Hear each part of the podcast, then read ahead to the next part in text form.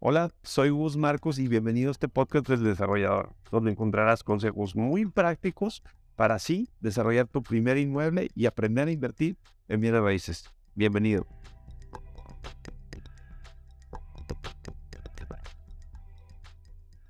¿Cómo están? Bienvenidos al primer podcast de este año. Eh, sin duda, el año pasado, un año retador para todos en el tema inmobiliario, en el tema personal, en el tema restaurantero, en todos los emprendimientos y negocios que tengo, pues es un sub y baja. Y, justo hoy que hice el primer post de que el, 2023 viene positivo para invertir en el, mercado inmobiliario, recibo varios mensajes diciendo es que hay una burbuja en México o en Monterrey. Y, y como todo, cada quien ve las oportunidades y va creando esas oportunidades con su visión, con su pasión y con las cosas que busca.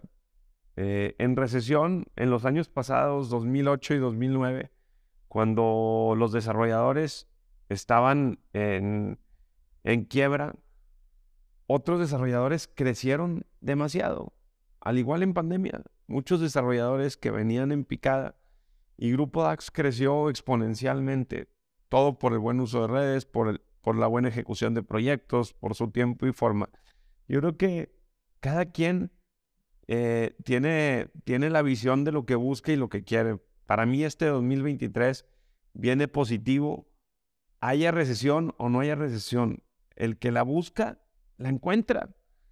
Para mí, al contrario, fuera, fuera de lo que dice el mercado inmobiliario, para mí el mercado inmobiliario, una, te está diciendo que viene bien, y la segunda es que este, este año comienza positivo en absorciones, positivo en precios y positivo para que puedas hacer buenas inversiones. Y si te preguntas, ¿por qué no inviertes tu dinero hoy en día? Te aseguro que no es porque no tienes el dinero para hacerlo. Te aseguro es por la falta de credibilidad en ti y de confianza en ti para poder hacerlo. Y empecemos por estos datos duros que, que mi equipo muy amablemente me investigó. Fíjense, las cinco ciudades más caras hoy en día del 2022 y anteriormente siguen siendo casi las mismas. ¿Qué pasó en pandemia y qué, qué fue lo que se vivió? Sabemos que la recesión dejó a las oficinas vacías y hoy las oficinas vuelven a encontrar sentido, tal vez con otras amenidades, con otros giros, pero la gente regresó a las oficinas. Te aseguro que el 90%, por lo que tengo en mis gráficas. Tenemos Hong Kong como la ciudad más cara para vivir, después Nueva York, después Ginebra, Suiza, después Londres y después Tokio. Eso hablando a nivel mundial. Y hablando a nivel Latinoamérica, Argentina es uno de los lugares más caros para vivir y donde más crisis hay. ¿Por qué crees? Por la inflación. ¿Qué hace la inflación? Incrementa los precios de los materiales y hace inestable. Si tú hubieras invertido en Argentina en bien raíz y hubieras hecho tu, tu ahorro, ¿qué hubiera pasado con tu dinero? Hubiera trabajado para ti. Es el claro ejemplo, fíjense, Argentina Rentar un departamento mueblado de 85 metros en la capital de Argentina es más caro que en todas las ciudades. ¿Sí? La comida y el entretenimiento en Argentina es más costoso que en Montevideo, que en Panamá, que en Brasil y que en México. En México nosotros somos el lugar número 11 y Monterrey el lugar, el lugar número 15 de Latinoamérica. Fíjense cómo esto de la recesión, que dice que, que Argentina está muy mal económicamente a nivel político, a nivel, económico, y esta recesión lo que hizo fue el incremento en el valor y en el costo de los inmuebles. Entonces, si siempre es un buen, es un buen momento para invertir, cuando hay recesión, ¿qué sucede? Hay más oportunidades. Y cuando no hay recesión, hay menos oportunidades y el valor del inmueble sigue subiendo. Eso es lo que viene y hace el mercado. Entonces, cuando hay recesión, aprovechan los buenos precios. cuando no hay recesión, aprovecha para hacer una buena inversión, un buen análisis. Y aquí te voy a decir los pasos a seguir para que puedas tú hacer una buena inversión este 2023 y, y no corras riesgos durante el proceso de tu inversión y que compres a un buen precio. Acuérdense, que el negocio está en la compra, no en la venta. El negocio real está en la compra. Y, y que tu dinero trabaje para ti. Primero, tenemos que visualizarnos y tener muy claro qué es lo que buscamos. La mayoría de nosotros buscamos un negocio de rentas para que en un futuro, para que en un futuro nosotros podamos rentar los inmuebles, retirarnos y pues vivir de las rentas, ¿no? El vivir de las rentas puede ser lo más cómodo, ¿no? Administro las propiedades, el día uno o el día dos facturo mis rentas, pago los mantenimientos de las tres, cuatro propiedades que tengo y recibo 70, 80 mil, 100 mil pesos para vivir de mis rentas, además de la plusvalía de los inmuebles, ¿verdad? Estos años hemos tenido plusvalías de hasta 20% anuales, 18% anuales, en algunos casos hasta 30% anuales, dependiendo de tu timing de compra, del tipo de producto, del tipo de mercado y del tipo de proyecto en el que estés invirtiendo. Entonces, primero que nada, ¿qué buscas tú a futuro? Siempre invierte, siempre invierte como si tú fueras a recibir la renta de ese lugar y también piensa en un producto en el que tú vayas a vivir o uno de tus hijos vayan a vivir. ¿Verdad? Imagínate que tú estás comprando un departamento en un futuro y ves la zona, te gusta, se te hace adecuada para ti, está dentro de tu presupuesto. El crédito, el crédito hipotecario está dentro de tus flujos y está dentro del flujo de la misma renta que puedes pagar con el tiempo e ir amortizándolo. Entonces, todo esto es muy importante analizarlo. Y posterior a este análisis, ¿qué me alcanza? ¿Qué no me alcanza? Es entender que tú te lo vas a quedar para rentar. Tú visualiza eso. ¿Qué pasa y qué es lo que viene? O sea, ¿qué, ¿qué nos pasa? Yo que compro departamentos de mis propios desarrollos en las primeras listas, yo hago una mezcla de algunos departamentos cuando salen a cuando ya salen al mercado a rentar, yo a algunos de mis departamentos les doy la vuelta. ¿Qué quiere decir?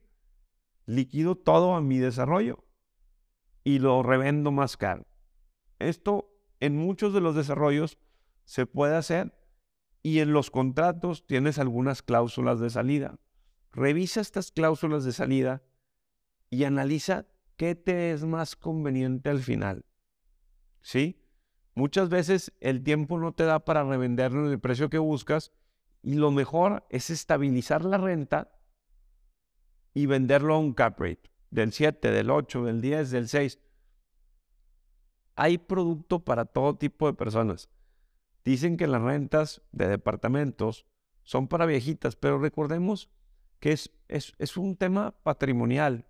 Si tú estás buscando retornos altos, hay negocios de alto riesgo.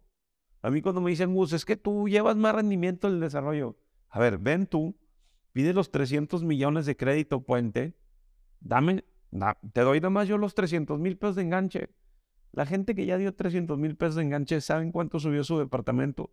600 mil. Y nada más me han dado 300 mil, señores.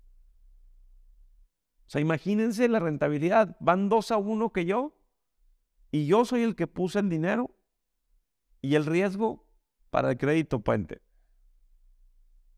Vean, vean la importancia, vean la importancia de invertir con un desarrollador de confianza que va a hacer un apalancamiento correcto y que va a invertir bien ese crédito para que tu dinero trabaje bien, se termine en tiempo, forma, calidad y todo el, el proceso del proyecto esté siempre en lo correcto. Ahora, de esto sí depende la plusvalía. Siempre me hacen la pregunta, ¿de qué depende la plusvalía? La verdad, de la ejecución correcta, de que el proyecto vaya en tiempo y forma y que el proceso constructivo siempre se vea de una manera correcta. Esto, esto es muy importante también para la credibilidad de, de cualquiera de los desarrolladores. Entonces ya después de identificar tu necesidad de inversión, oye, pues yo quiero recibir rentas en un futuro, revisa lo siguiente. ¿Quieres el desarrollador? ¿Para qué quiero el producto? Para recibir renta.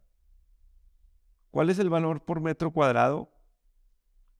¿Cuál es la contaminación visual alrededor del proyecto? ¿A qué me refiero con contaminación visual? ¿Qué, hay alrededor? ¿Qué existe alrededor? Sí, eso hoy en día la gente quiere ver, quiere ver más verde, quiere estar más rodeado de naturaleza. Y aunque estemos en la ciudad, siempre hay manera de hacerlo. Con agua, con árboles en las terrazas, con macetas. Hay que buscar eso. ¿Cuál es el costo por metro cuadrado? ¿Cuál es la contaminación visual del desarrollo? ¿Qué rentabilidad me va a dar? ¿Cómo reviso la rentabilidad? Está muy sencilla. Busque rentas alrededor de desarrollos parecidos. Después de buscar rentas alrededor, multiplica esa renta por 12 y divide, y divide la renta total entre el costo total del departamento. ¿Qué quiere decir? Si tú recibes 20 mil pesos de renta, lo multiplicas por 12, son 240 mil y el departamento te costó 3 millones, pues ya sabemos 3 millones, son 240 mil entre 3 millones, hagan el cálculo, 240 mil entre 3 millones, 240 mil entre 3 millones, tú, tú recibes un 8%, punto 8%, el 8% de retorno anual. Que en el banco, ahorita te, si, si, si tú tienes tu dinero a 28 días, tal vez te puede estar dando un 8.5, pero no te está dando plusvalía. ¿Qué quiere decir? Que probablemente tu dinero esté perdiendo valor. ¿Por qué te lo digo? ¿Cuánto va a subir la propiedad este año? Un 10%. O sea, tú eres 10%. Si tú dejas el dinero en el banco y no inviertes ese dinero, realmente eres 10% menos rico y te alcanza un 10% menos la propiedad. Nada más que nadie lo visualiza así hasta que dices, oye, me alcanzan menos cosas, oye, me alcanzan menos metros cuadrados, oye, me alcanza un departamento más chico. Seamos conscientes de eso. No me digas que no te ha pasado eso, que conforme pasa el tiempo, pasan las casas y vas viendo los precios, va cambiando el mercado. Entonces, Valor por metro cuadrado, eh, contaminación visual, qué rendimiento me está dando la propiedad, quién es el desarrollador, quién es el desarrollador, qué tipo de contrato me está dando. Regularmente utilizamos ofertas de compra y esta oferta de compra se debe a, un, a, la manera de operar fiscalmente que llevamos, es, es la manera fiscal correcta. Eh, leer el contrato bien, si revendo, qué pasa, si no revendo, qué pasa, si no pago el departamento porque tengo un problema, qué pasa. Leamos todas estas cláusulas, no le hagamos al abogado nosotros. Yo tengo mi equipo de abogados, yo tengo a la gente que me revisa los contratos y es la mejor manera de revisarlo. Entonces, esto es cuanto a todas las propiedades, señores. Terrenos, bodegas, naves industriales, departamentos, oficinas. Si tú me dices, ¿qué producto es el mejor? A ver, yo tengo bodegas, tengo departamentos, tengo locales comerciales, tengo casas, tengo oficinas, tengo Airbnbs, tengo de todo, señores. Porque yo me voy por la rentabilidad, no por el tipo de producto. Si tú me dices, Gus, ¿en qué voy a invertir este 2023? En lo que más rentabilidad te dé y que menos tiempo te quite. Esa es tu mejor inversión en mi raíz haz tu análisis, haz tu producto, haz tu mercado, haz tu análisis de rentabilidad, cuál es mi riesgo, cuál es mi, cuál es mi salida. Y entonces es ahí cuando vas a saber en qué invertir. Pero ni siquiera nos podemos hacer nuestro modelito de negocio en una tablita de Excel. Análisis de rentabilidad, salida, tiempos, formas, comisiones, contratos, eh, X. Todo lo que conlleva comprar una propiedad. Entonces, tú que me estás viendo ahí, déjame te digo que la ocupación de oficinas en México crecieron un 77%. Sí, suena lógico, porque en el 2022 se vaciaron un 95%. Entonces quiere decir que ya regresamos al 77% de ocupación mínimo en México. Las necesidades de espacios laborales cambiaron completamente en el mundo. Sí, luego de la pandemia, lo entiendo. Si bien las empresas se dieron cuenta que pueden operar en oficinas de menor dimensión, ¿ok? Pero ahora también dispuestas a pagar por más confort. Al tener más confort, te sale más caro el metro cuadrado en menores metros cuadrados. Y esto permite acelerar su productividad. Esta dinámica ha reconfigurado a todo el mercado inmobiliario de oficinas, una de las más golpeadas por la crisis de pandemia. Como todo, chavos. Si tú estás viendo pandemia y estás viendo crisis, no estás viendo cómo reinventarte. ¿Ustedes creen que si yo hubiera tenido redes sociales, yo hubiera estado aquí platicándoles, diciéndoles que voy a vender tantos departamentos? No les quiero decir con cuántas ventas cerré el año pasado. Fue un excelente año para algunos proyectos y para los que no fue. Paro antenas y veo qué tengo que hacer. Oye, mueven la campaña por aquí, vemos esta obra, subimos contenido de este proyecto, tu canal de comunicación no es el correcto, tu campaña de marketing está mal no estás generando confianza al consumidor. A mí también me pasa, si no soy el mago.